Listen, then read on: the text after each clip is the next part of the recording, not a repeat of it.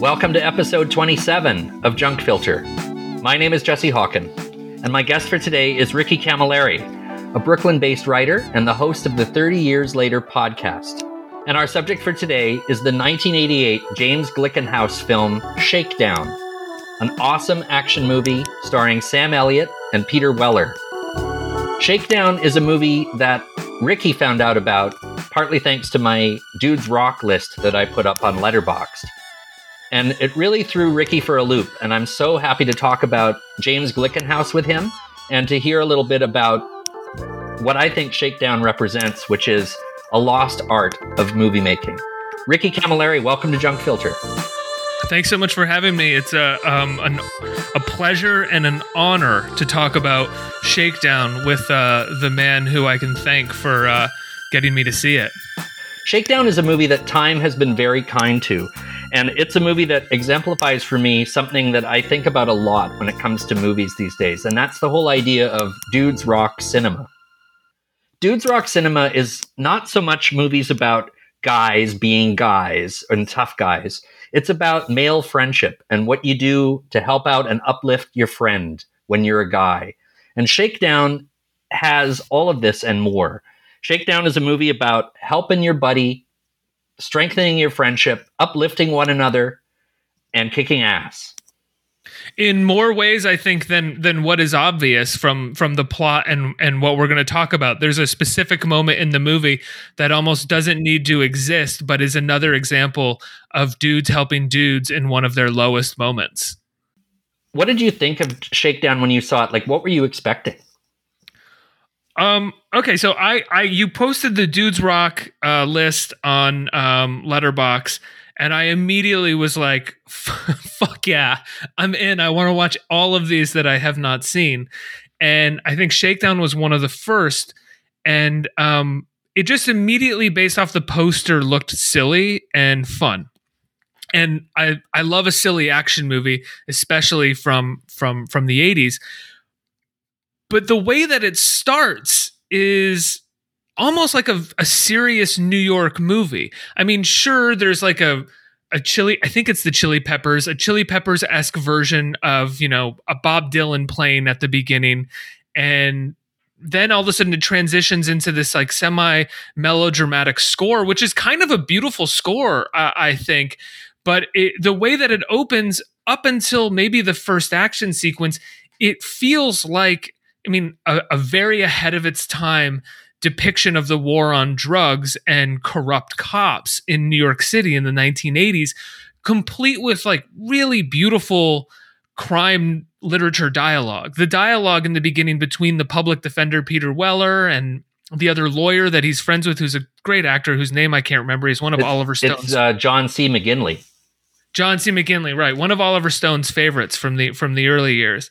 Um, he uh, that their dialogue is feels not necessarily realistic, but like it's torn out of um, some uh, realistic for those people, but torn out of a, a crime literature of some kind. And it's, it's really great. But then all of a sudden the movie transitions into this go for broke action movie that kind that still cares about the plot. And then all of a sudden it transitioned into this like other kind of go for broke action movie that doesn't care about the story whatsoever. And I became obsessed with James Glickenhaus at that point because he seemed to embody sleazy New York movie making that I tend to gravitate towards since the first time I saw an Abel Ferrara movie in college, you know, since the first time I saw King of New York, which straddles that line between uh, artistry and, and B movie sleaze, which Ferrara did so well, still does so well. Um, and Glickenhaus felt akin to that in some way, though more concerned with the action set piece than I think Ferrara ever was. So I fell in love immediately. Then there's this phenomenal sequence at night where there's a, um, a awesome chase scene where they run into a porn shop and there's a big shootout and there's a, Uh, Sam Elliott comes down on top of a bus on a pole with machine guns firing. The bad guys open fire on a crowd of people in Times Square. Like, you would never see that now. But this is the moment where the movie kind of, I don't want to say gives itself away, but a, changes, right? Because it's like up until this point, sure, there's this sequence where Sam Elliott and the dirty cops bust into the the crack or the the, the drug party, and it's like a, a bit of an action sequence, but that still feels like grounded in some way in the world that the movie has created. And then all of a sudden, the the lackey of the main bad guy goes through a a, a, a porn shop up into a brothel to execute a witness to a crime, right? And instead mm-hmm. of like going in and shooting him or going in and beating him to death or strangling him, he rips the electric wires out of the build, out of the box in the building. And we're not talking about like little wires, like little red and blue wires. We're talking about like big, big cables. Fiber cables that he tears out. There's sparks shooting everywhere. And then he walks into the room and electrocutes the guy. And and that's the moment where you're like, where I was like, wait, what is this movie? Like, is is does this movie care about the world that it had created, or is this an action movie? And then it's kind of both afterwards.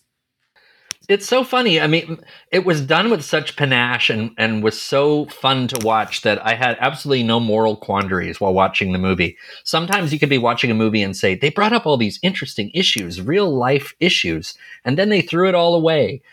For me, it's like, and they threw it all away. You know, like it's like. agree, agree, especially with this movie, because you get the sense of, you know, you always, for me, it's like if you can feel someone delighting themselves with the decisions that they're making and not like they're throwing it away because they don't have any other ideas or they don't know what to do.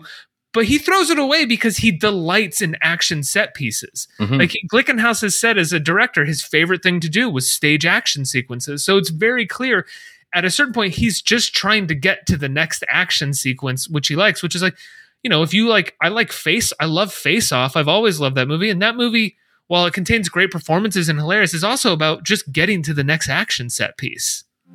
One thing I promise not to do in this courtroom is to pretend to you that I am representing Snow White for a client. An overworked lawyer. Once upon a time, all I plan to do is play the tenor sax forever. An undercover cop. This gun is clean. No serial numbers. They're up against a city where the bad guys have taken over. My client will make bail. And the good guys are the worst of all. You cops, you're the best that money can buy.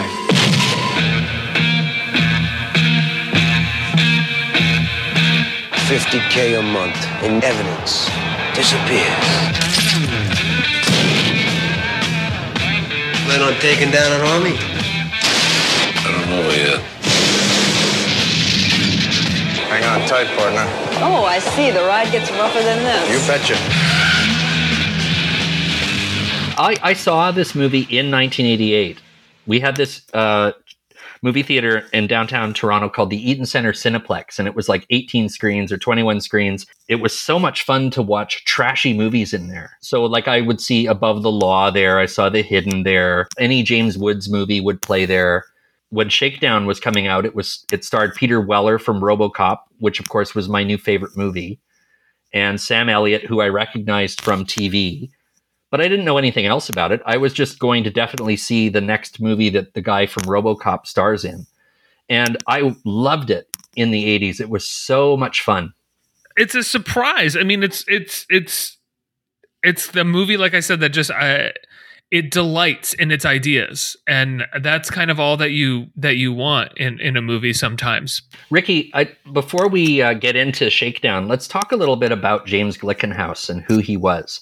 I didn't know who he was before Shakedown, but because of Shakedown, I went back and forward um, to the, I think the one, oh no, he made a few movies after Shakedown, but I watched the one directly after uh, and, and a few of the ones before. Um, and he's a fascinating character uh, in, in, in, in New York movies.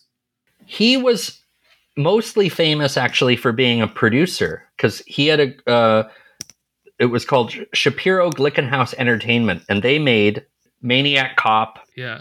Basket they made Case. Basket Case two. They made oh, Frankenhooker. Yes. But James Glickenhaus also was a filmmaker. Curiously enough, he did the other movie that this podcast has talked about from nineteen seventy-five called The Astrologer. There's the movie that was rediscovered that was the subject of the show that I did with about uh, Craig Denny. But there was also another movie that year called The Astrologer. And when they discovered the print of Craig Denny's The Astrologer, they just assumed it was James Glickenhaus's The Astrologer because it was the same name and the same year.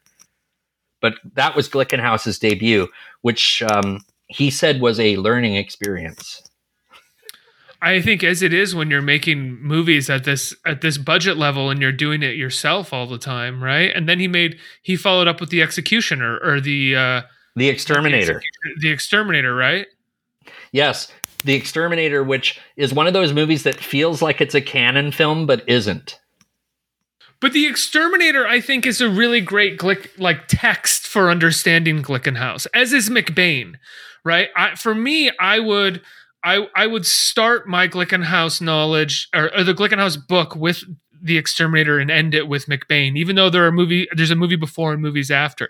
Because watching The Exterminator, there are death sequences that don't make any sense, but they're just a great idea for a set piece. Right? Like there's a there's a scene in the ex, in The Exterminator where the main character who's become a Death Wish style vigilante hangs a, a mafioso Um, above a meat grinder and then drops him in the meat grinder. And it's not really, there's not really a reason for it. And it's not set up that well, but James Glickenhaus was like, it'd be cool to do that. So he does it. And like that, because that's like the thing about, uh, if I'm, let me know if I'm jumping too far ahead, but the thing about Shakedown is that the first part of it is the first time where he feels like he's really concerned with story and trying to incorporate these these set piece ideas into a great story. But then he just becomes James Glickenhaus and goes yeah. for it. By the third act, he's just back to, to being Glickenhaus. Yeah, and then when you get to McBain a few years later, he is one hundred percent Exterminator style, does not care about the story that much and is solely going for big set piece ideas with the money that he has and dropping the story at any and, and performances at, at at any place. And again, I I would say that McBain, while having some fun moments, is kind of the worst of his that I've seen of his um of his period of his his good period of movies. It's so funny that you mentioned McBain, Ricky, because I went to see McBain because it starred Christopher Walken. That was my only reason. It was like, it's Christopher Walken's action movie, and it's called McBain, which we also found funny because by then The Simpsons was already on T V and McBain was already a joke from The Simpsons. So we had to go see a Christopher Walken movie called McBain, which is very cheesy. But what was so strange about my screening of McBain is it was in the Uptown Cinema Number One, which was like, which seated something like nine hundred people.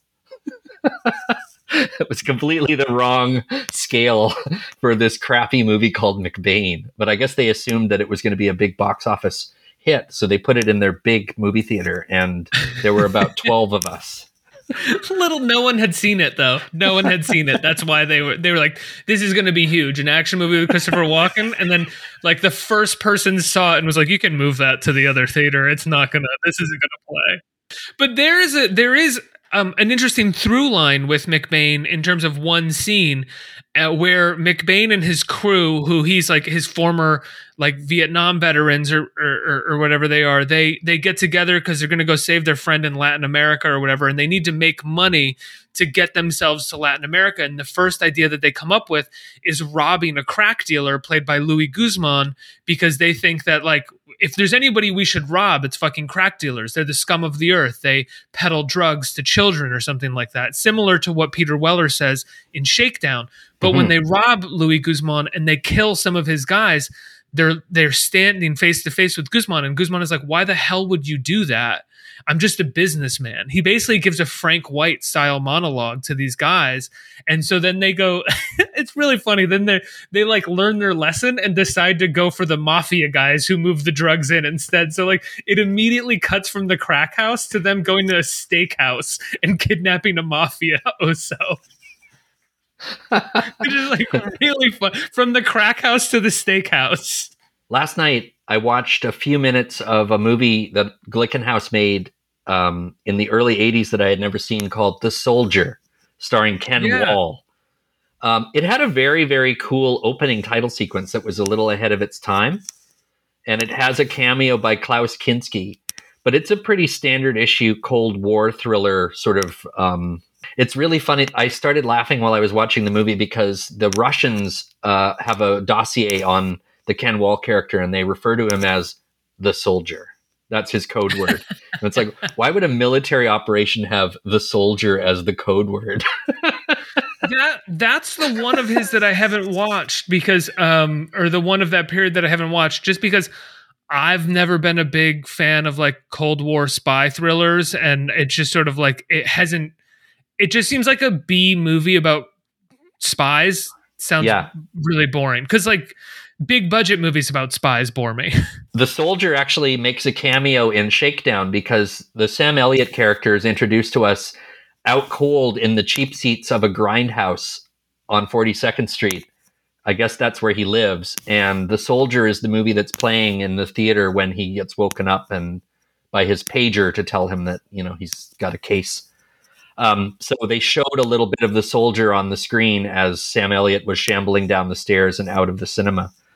And then as you see, he's walking out of the theater with Peter Weller, you see a Soldier poster, an Exterminator poster. And then when they exit the theater on the marquee, you see the Exterminator and the Soldier on the marquee. Yeah, it was, it was cool. It was like the, the, uh, James Glickenhaus cinematic universe. It was a way for Glickenhaus to sort of uh, pay this strange tribute to his, um, history as a filmmaker in what was obviously the biggest budget he'd ever had. Yeah.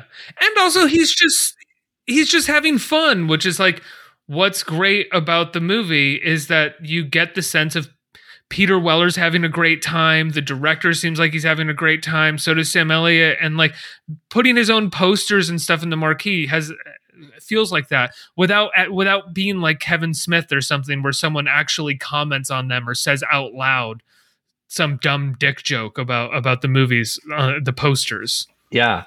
They had full control of Times Square for about a block and a half for three days during this production. So they dressed Times Square. They, they used the side of the street that was really sleazy. If there was some gentrification going on, it hadn't quite taken over yet, but this movie was made like basically a couple of years before Times Square got Disneyfied. Yeah, what year did Giuliani become mayor? Uh, I think like ninety-two or something like that. Shakedown is one of the last movies that has like high production values that documents the sleazy Times Square. It was so cool to see. I agree. Um, I love, I mean, not just Times Square, but anytime he gets the chance, he films at a sort of iconic New York location, right? There's like a dialogue scene that takes place at South Street Seaport for almost no reason. It's just like New York City, South Street Seaport. There's an apartment that is like very clearly on top of overlooking Central Park. And you see the shot, like the apartments in the movie, I always consist as a New Yorker. It's one of those things where apartments like this show up and you just go, oh, fuck. That's a fucking beautiful apartment. Yeah. Fuck, how did they get this shit? But her apartment, the, the mistress's apartment uh, alone is just incredible. It's like fall foliage underneath her window, her bedroom window. It's a good looking movie too. Yeah, I agree. Glickenhaus did a Skype Q and A at the Royal here in Toronto. They sh- had a screening of Shakedown a couple of years ago, and Glickenhaus did a Q and A on Skype afterwards. And he said that he was buddy-buddy with the local police, and he had them arrest homeless people for vagrancy for the night so that the streets that they needed would be cleared. Like, he, he was actually using his connections in, uh, you know, the police to sort of help make it happen. But he also had two hundred cops with him when they were making the movie to make sure that nobody interrupted them. Which is crazy because this movie, in my opinion, even though there's one good cop who steps up, it's not, if the movie had been solely from the perspective of the one good cop that stood up, I wouldn't think that it's an anti-cop movie, but every other cop but Sam Elliott is a piece of shit. Yeah. Right? Like Peter Weller goes into the precinct to be like, can I go to the evidence room? And the fucking like desk manager in the precinct is like, fuck you, asshole. And like every cop looks at him and hates him. Like he goes to the evidence room. The guy that runs the evidence room is crooked. Every cop in this precinct is crooked except Sam Elliott. I can't imagine cops now like participating in something like this. That's what I think is so great about this movie, is that he had police protection and he had uh, all this, that he used all the uh, power of the police to clear the street to make a movie about how all cops are bad. Except for Sam Elliott. Did you see that uh, article that I sent you with uh, from with the interview with Tarantino? I don't think it was, I think it was around the time Hateful Eight was coming out and the Ferguson protests were starting to happen. Uh, so you had like what happened in Ferguson, you had what happened here in Staten Island, and um, you know, the protests, they it, the Black Lives Black Lives Matter movement was just starting out, and Tarantino was going to protests, and he was he he he was protesting the deaths of of, of black men at the hands of police. And cops started turning on him and saying they would never watch his movies. And in this interview, when he's asked about it, he's like, all I did was say that it was bad to kill people, innocent people. And all of a sudden they're talking to me like they're James Glickenhaus characters. And I thought that was, and he, he goes like, he goes, they're talking to me like they're James Glickenhaus characters. And then in quintessential Tarantino fashion, he, ex- in an exclamatory way, says, now that's a reference. Oh my God! Um, let I want to say one more uh, thing about Glickenhaus, because Shakedown was a very important movie for you um, for pandemic viewing. Like you really, really liked it. It's like the kind of thing that you would discover when you're in a pandemic and you're looking for any any recommendations for anything. Um, in the first month or two of the pandemic, I couldn't watch anything that was a real movie, like. I couldn't really devote the mental energy to watching anything important or new or uh, supposedly powerful. Like I, I didn't have the bandwidth. People were like, oh, you've got to see Martin Eden. And I was like, no, I know I still heard it's good, it. But you know, I don't want to watch a good movie in the middle of all this. So I one, still can't. So one night I uh, turned on Tubi, which is my favorite streaming service. And I was digging around on the list of movies that I had bookmarked to watch. And right there was The Protector, which is a movie that Glickenhaus made in Hong Kong with Jackie Chan and Danny Aiello, which turns out to be another Dudes Rock movie.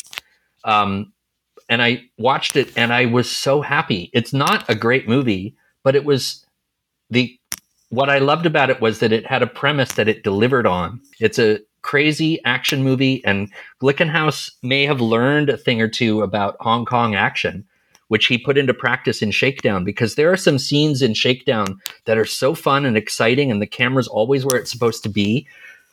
The effects are practical effects. The stunt work is incredible, and I was wondering whether Glickenhaus learned a thing or two from Hong Kong when he was there, but I can't find anything about it in uh, interviews. Well, prior to the pandemic, for a number of years, I host I, I hosted a show where I interviewed um, celebrities and directors and actors, and so therefore I would have to watch um, what felt like everything new, because I was doing like two to three, sometimes five interviews a day. So I would have to watch everything new. I barely had time to watch like the things that I that that I thought that I wanted to watch, to the point where I forgot what I wanted to watch, you know, and. I didn't have that. So then the pandemic started, and um, the show kept going for a couple months, but then it stopped. And then once it stopped, I found myself just wanting to, without being conscious of it, seeking out the feeling that I had gotten from movies when I was like a teenager hanging out with my, my buddies, right? We all worked in video stores. We all like just love discovering things. And at the time I loved discovering art film. And then in college, I loved discovering art films even more. But when I was in high school, we were discovering cheesy horror movies. We were discovering weird B movies, and it just drove us crazy. And we loved sharing those things with each other. And so I just found myself gravitating towards that feeling. And when Shakedown, when I saw Shakedown, it was exactly that feeling where you were like, how does nobody else know this exists? How did I not know of this movie before? This is so much fun. This is so perfect. And I think when you say like, setting up a premise and delivering on it, it's also doing that without being overly clever, without undercutting that premise, without being ironic about that premise. It's just doing that. And there is a period of time in movies in the eighties and in the nineties as well where movies could do that because there wasn't this sense that audiences were too smart for a premise to just exist on the face of its premise, right? Mm-hmm. You didn't have to do anything ironic or clever with it or have a character come out and say, you know, don't make the Hulk mad. He gets mad and then green or whatever the cheeky line that they have. And so it was fun. It felt great to watch something, like you said, that just sets up a premise and delivers on it and feels like the filmmakers loved doing it. And also exists in some weird world that nobody else is playing in, right? It's like a Shakedown feels like a sandbox that nobody else is really in right now. And you get to invite people into it. I was, it was something that was on my mind when I rewatched Shakedown, when I was watching the scene in Times Square that took place with cameras running with the characters through a porn shop and up the stairs into this brothel. And then Sam Elliott hanging out the window of the movie theater that the brothel is above, uh, trying to stop the bad guys who are shooting people in the street, and then climbing onto a lamppost, which lowers down and drops him on top of a bus. And then uh, Sam Elliott and Peter Weller commandeer a motorcycle with a sidecar and continue the chase. And it, like, it had the the verve and the energy of what Hong Kong cinema did at its best, which was just Uh, unpredictable action, but also so easy to follow. Awesome stunts that make you gasp because you know that it's real. That's a real stuntman being dropped from a great height on a real location. Like, we don't get that stuff anymore. We get we get uh, perfectionist sort of visual effects, but this was all in camera, and we are. I think we need more of that. That's how I felt. I completely agree with you, and I think that. I I I think about Lethal Weapon when I think about Shakedown, and Shakedown to me feels like um like a D I Y Lethal Weapon. Like I don't I like Shane Black and I I like Kiss Kiss Bang Bang a lot. I don't particularly love Lethal Weapon, and I've tried it multiple times and it just doesn't do it for me. And Shakedown to me feels like the people's Lethal Weapon. Right? It's like D I Y. There's like the, the, it's the, the seams are sticking out a little bit, and it feels like it feels a little homemade, even though it's his biggest budget. But there are moments where you can see the wig coming, coming off, or like during the drag race and the car blows up, you can see the fucking stunt wires connected to the car so they can like pull it back or whatever. And I love that shit mm-hmm. about, about this movie. Whereas, there's something about Lethal Weapon that just feels overly polished. It also doesn't feel connected to any kind of realistic storyline. It's like, oh, the C I A is involved, blah, blah, blah, blah. Whereas, uh, you know, I say the people's Lethal Weapon because um, Glickenhaus with Shakedown connects it to that crack epidemic of the eighties and makes it about corrupt cops and makes it a truly New York City movie. Whereas, like, sure, Lethal Weapon's an L A movie, but is it really? It's just a movie that it's just they shot it in L A. It's not really an L A movie. Donner has a has a has the money to to create a polish that that Glickenhaus doesn't have. And that permeates around so many different elements of the movie, not just a wig flying and on a stunt, but just, you know, clearly he had to cut some story so he could do his set pieces because the end of the movie doesn't make that much sense. And there's something about it that works and feels like you're on, you feel like you're on the filmmaker's side with Shakedown. You're, you're, you're rooting for him as he, as he, as he puts this movie together. Well, Ricky, can you describe for the listeners in a basic way what Shakedown is about? So Shakedown is about a a crack dealer in Central Park uh, kills a cop, and um, we're not really sure how the shooting took place. And Peter Weller is a public defender set to defend him, but he's also about to become um, a lawyer for a big corporate law firm that his fiance is setting him up for with his father. A very kind of cliche storyline that's pretty fun, um, where she says, "Aren't you going to wear daddy's suit?" That he uh, the suit that daddy bought you. Um, and Weller doesn't really want to do this case, but as he digs into it, he learns something called Blue Jean Cop, which was the original title of the movie, which means um, a cop that is basically crooked and making money on the side. And he starts to sense because of the what this dealer has been saying to him, that he would never shoot a cop and that this cop was going to kill him first, that this might be a bit of a different situation than he thought. And he teams up with um, Sam Elliott, who's sort of a broken down, uh, depressed cop, really sad about a relationship that just ended because he killed the dog.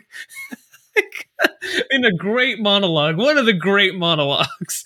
Um, And they find out that like this entire precinct is run by corrupt cops, and uh, they're all making money robbing crack dealers. And it becomes a mission to prove that, yeah, this guy is a crack dealer and he's not innocent of killing this guy, but it wasn't his fault. The cop was going to kill him first and was also motivated by racism, and that these these cops themselves are racist. And, you know, it becomes a courtroom drama as well as an action movie against the head crack emperor and the cop who is working with him. And then there's a subplot with uh, Peter Weller's relationship between his wife and the um, district, the, the assistant D A who's prosecuting the case, who he used to have a relationship with. Where I was really in the tank for this movie, and, and it was such a pleasure to watch again now that I'm so uh, obsessed with the whole idea of Dudes Rock and identifying Dudes Rock movies. I love the way that Peter Weller and Sam Elliott join forces in this film, because Weller and Elliott, um, they sort of know each other already. And the movie doesn't even have to flesh all that out. We just get a sense just from meeting them that they're friends. And they respect each other. Yeah. Yeah, he shows up in the movie theater to ask him what a blue jean cop is and if he knows anything about it. And the two of them are just like, we're just in the in the middle of their relationship immediately. Yeah, I accepted them as pals uh, without having any background. You just saw that they're just f- friendly and familiar with each other, and their friendship actually intensifies over the course of the movie. Dudes Rock doesn't really have to explain itself too much. No, it's like you said, Hong Kong cinema, right? Like, you know, John Woo movies in, in, in the eighties, they don't have to explain shit. They just go for it. And I think, Ricky, it's no accident that um, Sam Elliott lives in a movie theater. Yeah, right. He brushes his teeth in the basement. There's a beautiful moment where, yeah, he wakes up in the theater and he goes downstairs to the men's room, and he's got in a cabinet in the men's room where, like, the, you know, where the maintenance staff keep their stuff. He's got his toothbrush and stuff. And it, it, it suggested that he lives in the movie theater.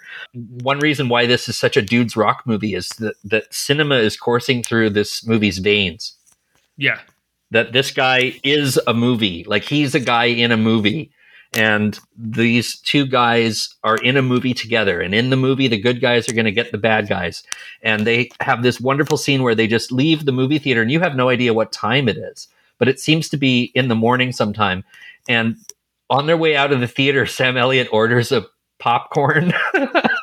He goes to the concession stand and gets a Pepsi and a and a popcorn, and he and Sam Elliott are just walking through forty-second Street together, eating popcorn. They go to, up to a hot dog stand to get lunch. They're eating like the way that children would eat, right? Like, we're gonna have popcorn and Pepsi and a hot dog. And then he like yeah he gives him a hot dog, and there's a whole dialogue, right, about like how he could find out whether or not this cop's dirty. And, and Sam Elliott's like, cops ain't good at hiding money. Go take a look at his house. And in his house, he has like a Porsche under uh, a tarp, right? Yeah, he has a, yeah, exactly. James Glickenhaus was a huge car guy. And so I guess the Porsche is in there because Glickenhaus insisted on having some luxury automobiles. Well, that is the thing about this movie that feels, I I I hate to use this word, in some ways, like auteurist, because we talk about like the movie theater, right? And it's like James Glickenhaus likes B movies. He likes sleazy movies. He know where he, he's come from. And so therefore, without any real purpose, he throws his main character, one of his main characters, into a, a grindhouse theater, right? Like, he wants to set it there and doesn't feel like he has to do like a, have a lot of reasons for it. He wants a Porsche in the movie, and so he finds a reason to put a Porsche in the movie because he's a car guy. And then he's a car guy so much to the fact that there is a drag race scene for no fucking reason whatsoever. It's a scene that could be anywhere, where the cop goes to the crack emperor and is like, hey, I'll, I'll, I'll take care of this problem for you. You give me some money. And he goes, okay. But instead of that, like taking place in an office or in an alleyway or just on a stoop, it doesn't matter. It's a drag race where a car blows up and someone dies. So, and I, I do, I do wonder, sorry, I, I, one more thing. We, we keep talking about like him, you know, putting these things in for seemingly no reason, but that they work in the movie. If to a certain degree, he used so much of his money on set pieces that he had to cut story at the end. Cause I know we'll get to it, but there is a solid, you know, ten minutes of story missing at the end that is easily fixable, right? If you have the money to do it, or if you can shoot the scenes, you could add ten minutes to this movie. It would still fly like a bullet, like it does, and you would solve a number of the plot problems that that that that sort of creep up in the last act of of the movie. It still works for me. I still love it. I don't know if the movie would be better with with solving those problems. There's something wonderful about it not doing that, but it does seem to me like he spent some money somewhere else and had to shoo away some scenes in the in the last act of the movie. Ladies, put your bags on the conveyor. And gentlemen, let's see your green. Good. Now, one at a time, walk through the detector. Welcome to Wonderland. What what what do you think about um, the be, the relationship between him and and and his fiance? I have some I have some slight problems with, with some of their dialogue. Well, it it's it, you can tell whose side the movie's on. That like Weller is compromising himself by being in this relationship with his fiance, and that, you know, what he really should be doing is being a public defender, but he's selling out, you know, it's like a mild criticism. Yeah. And, you know, I think that subplot is sort of set up to be ridiculed. Like there's no question that, um, love will conquer all by the end, and Peter Weller will be with the woman that he's supposed to be with. But speaking of the budget limitations, they don't have that scene at the end.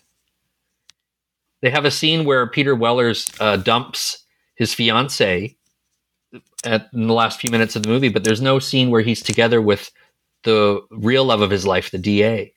They don't have a moment together. They don't really say whether or not they got back together. You assume they did. That's true. They just cut to him walking back through the jail, almost in the exact same shot that he walked through the jail at the beginning of the movie as the public defender, which is something you could have shot same day that you shot the earlier thing where it's like, okay, walk in and do the scene like it's page nine. All right, cut. Great. Go back, walk in and do the scene like it's page ninety-two. What did you think of that subplot? Um, I mean, my only issue with it is I have like a pet peeve with with um, relationship dialogue that feel, especially between like husband and wife or fiance or even boyfriend, girlfriend, where it feels like they just met the night before. And like their problems are like are, are like the kind of conversation that would come from like sleeping together the first time, where you wake up in their apartment and you're like, oh, you're eating that or whatever it is. And it's like, no, these two are engaged. They like, you know, he's playing Jimi Hendrix and she comes out and she's like, please, no heavy metal in the morning. And he and he's like, babe, I love you, but it's not heavy metal. You're making me feel old. That's Jimi Hendrix. And it's like, he has a Jimi Hendrix poster on his wall. They're engaged. Do you think that conversation would have happened already at, at, at, at this point? You know, I get what the movie needs to do there, but it's just like a pet peeve of mine where it's like, this doesn't, this feels like they met two nights ago. I was actually really spooked out by that, um, that, that drug den that seemed to be operating in Manhattan with that sort of luxury entrance. What was going on in that scene? Can you, can you paint the picture for the listener? Yeah. They, this like yuppie group shows up to some back room um, that would be kind of like nowadays, like a speakeasy where you order twenty-two dollars cocktails or something. And like, dance to, uh, you know, the, the soundtrack to Me, You Madness. Um, and, uh, like they, they show up and there's like a, a, a video screen with a bouncer instead of a bounce, a bouncer out front who asks for a code word.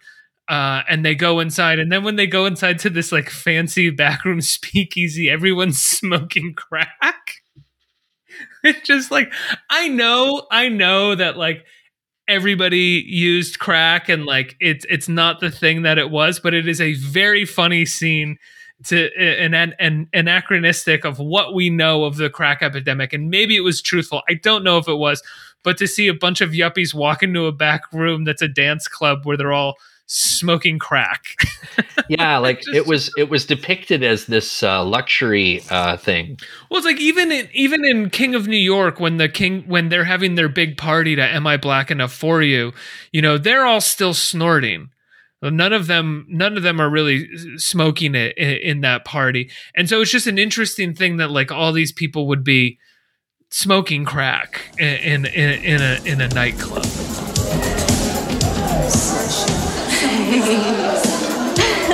Steve, you gotta let me have some more. You got to. You know the rules. No credit. Cash only. I don't have any more on me. I'll pay you back, I promise. Mister Carr decides things like that, but I wouldn't advise it. Please?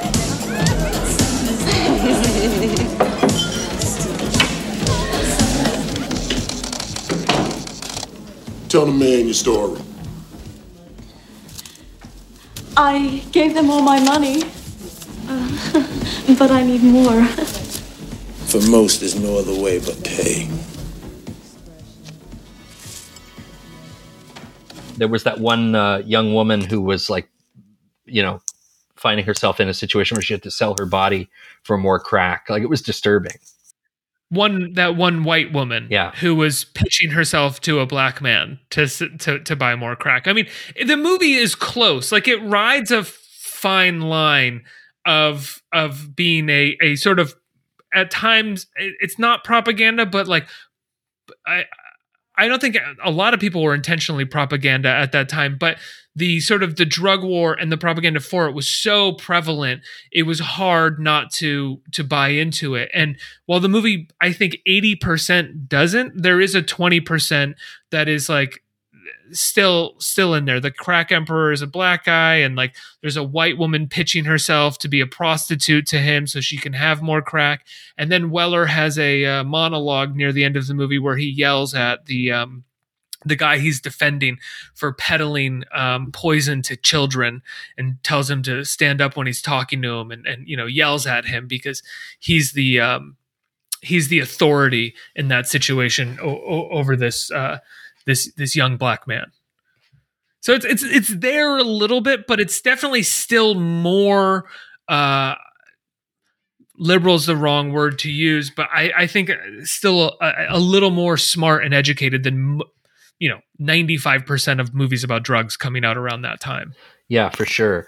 And, and, and the other thing was, it's guilty of the same sort of thing that a movie from a few years later called Falling Down is, where they, they play these sort of racial buttons, but then they introduce you to an actual racist so that you can, you can feel a little bit better about the behavior that you've just seen. The way that Michael oh, Douglas right. was so abusive Uh, all the time, but then we meet a real neo-Nazi who really hates the Jews and black people and stuff, to make the Michael Douglas character seem more level. And right, like the um, the like the way that the the lead crooked cop uses the N-word, and the way that the N-word was flung at the the dealer the the dealer in the park. We learned that it was flung at the dealer in the park at the beginning. Yeah, so th- that gives everything else that was a little racially questionable a bit of a pass, because they contrast that with actual everybody can see it racism. Yeah, exactly. So, but it didn't bother me. I like I wasn't no, looking yeah, at it as sort of, you know, D W Griffith kind of stuff in in uh, in Shakedown. It didn't seem that bad to me. But you're no, it's, it's there. It's unavoidable. And, it's unavoidable. It's far more progressive and and and just of the time. It's it's you know.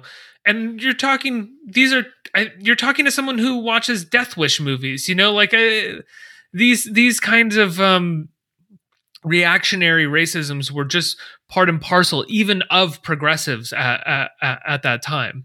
In in terms of the movie being progressive, the core of the movie is about a guy who is a public defender who learns to love being a public defender. And I can't name one other action movie about a public defender. Like I, I off the top of my head, I can't name one other action movie about a public defender. I can name a ton about cops, secret agents, C I A, government officials, all that shit. A public defender who at the end of the movie like learns that he loves defending, you know, sh- who he refers to at one point as trash, perverts, killers. He and and then you have a whole moment with a with a cab driver who says, "I've read the Constitution. We're going to get you to court." Like this is a movie that's on the side of of um, a fair trial, and I, I think that that is uh, a surprising aspect of a of a. Uh, an action movie, a, a B action movie like this, and is kind of progressive. It also has a very dim view towards uh, people getting a fair trial and law enforcement. Absolutely. Absolutely. The cops are constantly in the tank.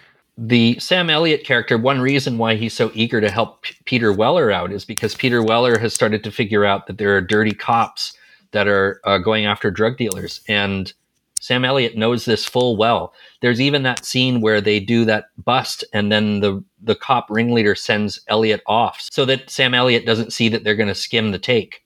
That's right. And then there's that great scene where the uh, Sam Elliott's um, shining, polishing his gun in the locker room. And uh, the corrupt cop with the mullet. I can't believe we haven't brought up that the head corrupt cop has a fucking ridiculous mullet through the whole movie. Uh walks into the locker room and says, forty-five Magnum, you looking to take down an army? And and uh, Sam Elliott like looks up at him like that's the army that he's going to take down. Yeah. We definitely have to get into the third act because it's so funny how the movie just abandons whatever serious points it's trying to make and just turns into and turns into a in- very satisfying ending. I also got a real heavy on cinema vibe from the end of the movie, or Decker. When um when he's on the uh, on the plane, the yeah. the the oh yeah, absolutely. I finished the movie last night, and my neighbor came over, like lives across the hall, and I was like, I had just finished watching the movie, and he's like, "What are you watching?" I was like, "Hold on a second." I rewound just to show him that scene, and he was like, "What the fuck are you watching? What is this?" It's it's it's it's a big fucking what? um. The court case seems like it's going to go the way of the prosecution, but then evidence is found that can prove that this cop, you know, pulled his gun first and was racially motivated and, and was basically going to commit a hate crime against this crack dealer. But that evidence gets burnt up in a series of incidences uh, that we don't have to go into. And when it gets brought to the judge, the judge is like, "I'm sorry, this is inadmissible. You can't bring this, this in here." And so Weller has no new evidence to bring to the table. He delivers his closing argument, which is fine. He quotes the Bible. It's fine. It's not necessarily that persuasive. It's a nice argument. And then we cut to the D A who's just like thinking over her closing argument. And she doesn't look happy about what's going on. Cut to the verdict and the guy's innocent. So like there was this entire plot line dedicated to him finding evidence that didn't work out, but the guy still got off. So he didn't need the evidence to begin with, it seems. There was no reason for the for the evidence that Peter Weller almost got killed trying to find. Then as he's leaving the courtroom, he's just won the case. He's he's walking out of the courtroom, and suddenly Sam Elliott is standing there. He's been gone for a little while. He's been he's standing there with the Porsche that was the original crooked cop, the guy who killed the crack dealers, his, you know, crookedly bought car. And he goes, "Hey, I just found out that the crooked cop and the crack emperor are heading out of here. I got the car. Let's go."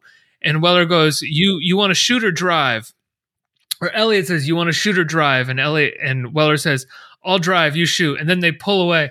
And then really, honestly, like my third favorite part of the movie is when they pull away and uh, a cop is trying to give them a ticket for like no reason. And the car pulls away. And it's just like a background actor holding out a ticket to a car as it drives away. Like, oh, I almost got him. I love that detail. So then they pull up to this plane that the uh, mulleted crooked cop and the crack emperor are are taking a private jet to take off to Costa Rica, again, for no reason. But the movie's moving so fast at this point, you don't really care, which is such... Uh, I love when movies do that. They're just like, just keep going. No one will ask questions if we just keep going. And he, they get under the, the wing of the plane, and Elliot cr- climbs up onto the front wheel of the plane as it's lifting off. Like, the front wheel has probably got to be like fifteen feet off the ground. But Elliot st- basically stands up in the car and grabs onto a wheel that is spinning probably like eighty miles an hour. I don't know how fa- fast planes go. And he stand, he grabs it and somehow avoids the wheel that's spinning that fast, holds on to it as the plane takes off. And then he is like animated in, uh, like, what is the actual term for how, how they do that special? Yeah. Oh, okay. Yeah. It's just green screen. Plain old green screen. He's plain old green screened onto this plane that is also green screen flying over the skyline of New York. So he's got to be, he's thousands of feet up in the air holding onto the wheel of this plane. And he starts shooting at the propeller on one side of the, uh, uh, of the, of the, of the plane, you know, the engine there.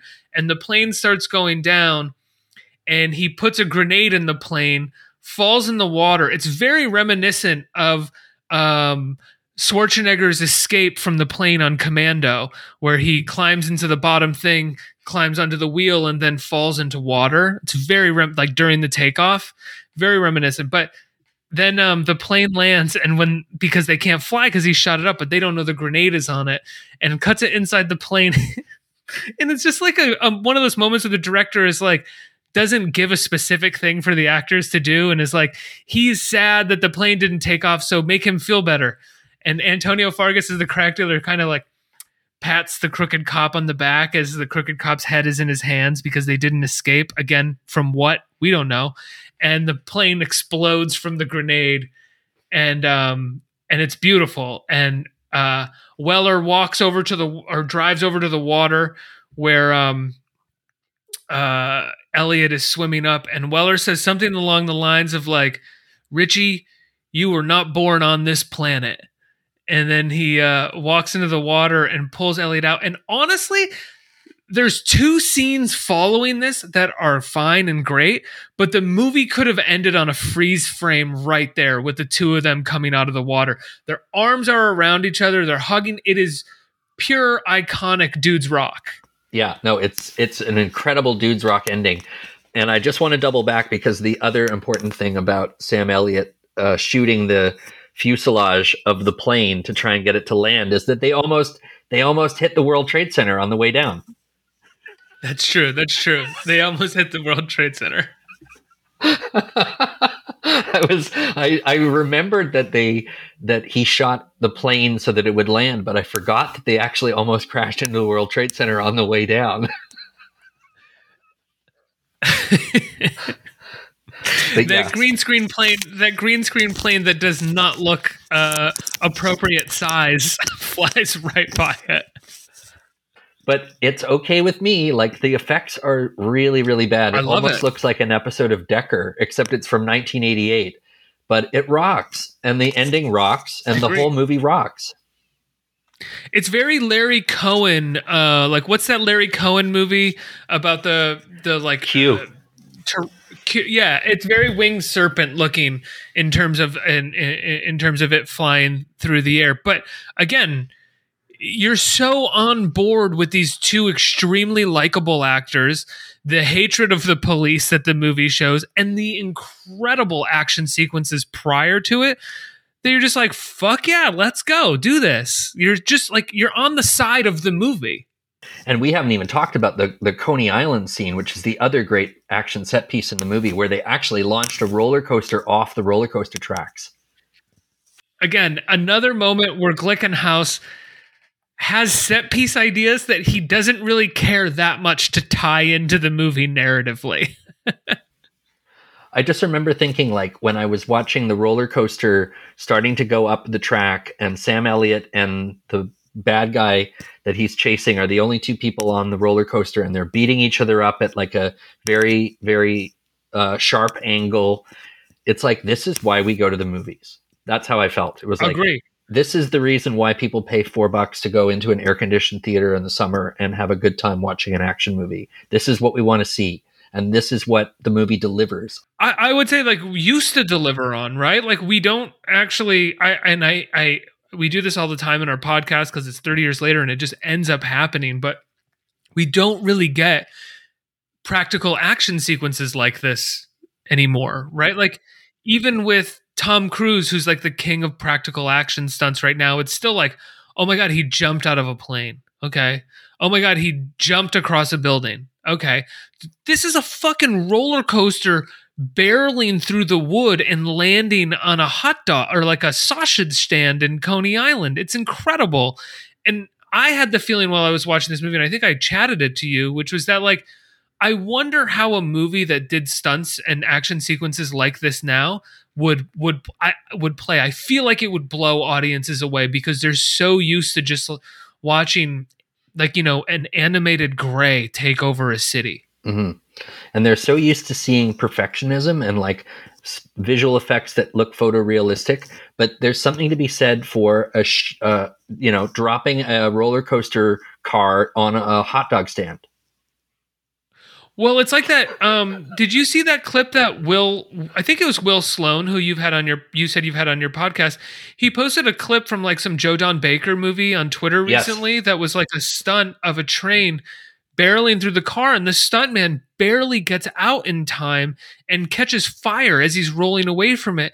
And this was like a, a movie, like, you know, an exploitation movie from the seventies. We're talking about a movie that barely anyone has ever heard of that probably costs like a few hundred thousand dollars or something at the time. Yeah. And yet, I think, I think things like that would really impress large audiences right now, but what the fuck do I know? I'm sitting in my apartment watching The Exterminator. Well, here's an important concept. Like, when you, when you're watching a not very entertaining movie and then you see a car accident where you can see the cable that they're, that they yank the car on to make it crash for the stunt, Um, you're already not really in the movie, so it takes you right out. Whereas when you're watching a fun movie like Shakedown and they have this drag racing scene that ends with a car exploding and you can totally see the cable, it's great. And Agreed. The fact that you can see the cable is part of what's so great about it. Yeah. I, but I, I don't think anybody is willing to, to, to risk that at this point, to risk that their movie's fun enough to allow for, for that kind of D I Y, uh, those sort of D I Y things that you would notice. It's like you said, perfectionism. Now they would spend um, three weeks digitally removing the cable from that scene. Right. I, from my perspective, it's one of the reasons that everything just feels like content. Nothing feels handmade. It's one of the reasons that I think people like, or not, I wouldn't say large audiences, but like the Safdie brothers have kind of taken off because there's a very D I Y handmade quality to their movies that I think a lot of audiences are not a lot, again, not a lot, but some audiences are, are, are latch are latching onto.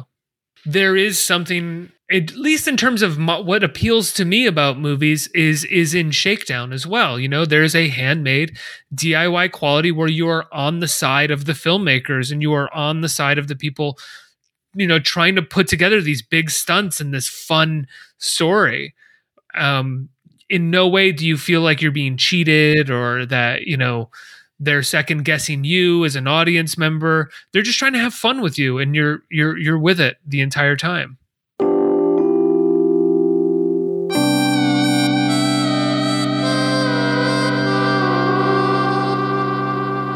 I just got my first uh, vaccine shot yesterday. Oh, same. I got mine on Monday. Which one? Pfizer. I got Moderna. Oh, right on. I've heard the Moderna round two can be is is the real rough one. I was reading about all this stuff. Yeah, almost everybody I know who t- did Moderna said the first one is okay. The second one is the one that might put you in a bad state for a day or two, and then you'll be fine. The only thing that's bugging me right now is my arm. How's your arm? Uh, my arm was sore the night of, and then like pretty sore night of, and then the next day was sore, but not that bad. But I did also notice for a couple days, just sort of like weird light headaches and mm-hmm. kind of a fog and kind of a fog. But um, I wasn't I wasn't sick or anything. Yesterday, I tweeted, is it normal a couple of hours after the vaccine to hear the Windows ninety-five startup music playing in your brain?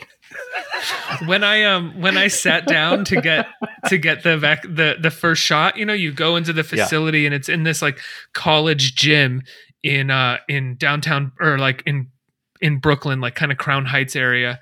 And uh, you go in and it's all it's all um military people, Air Force and, and enlisted people giving it. And it's kind of beautiful. You're sort of like, oh, this is so nice when we like stop them from, you know, having to go overseas and terrorize other countries. They can do a lot for us domestically. This is like a beautiful thing that we have.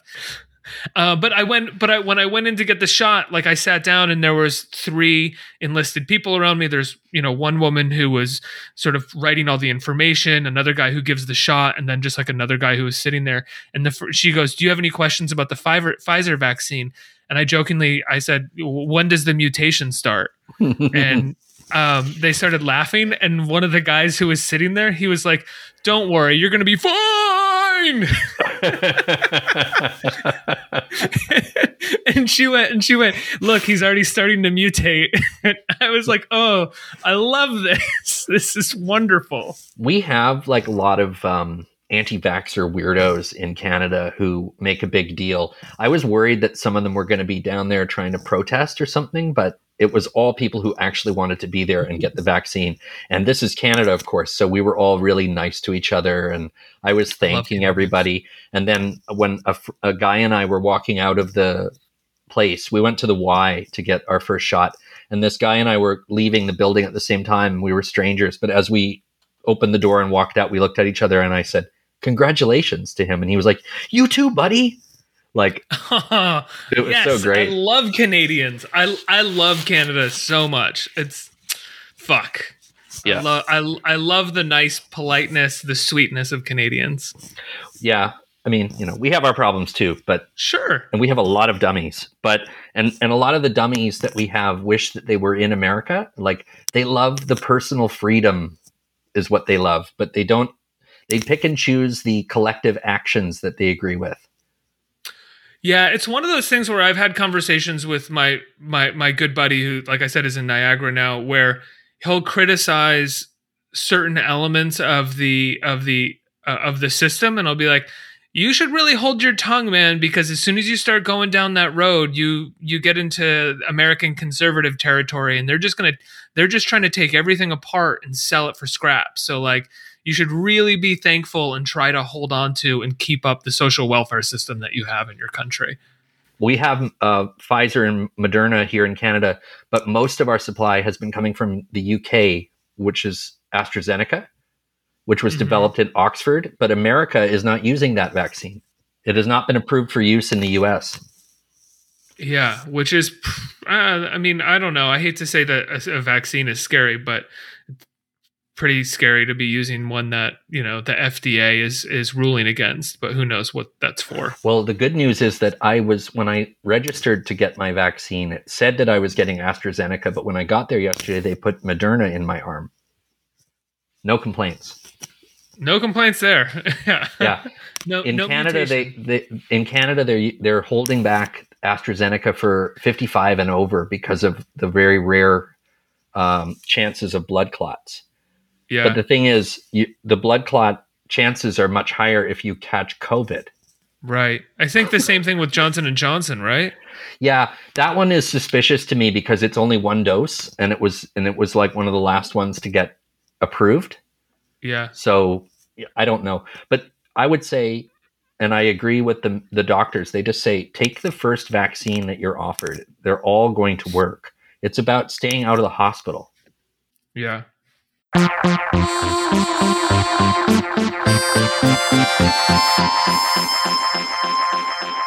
Ricky, before I let you go, have you seen anything lately that you can recommend to our listeners? Uh, yeah, a couple things.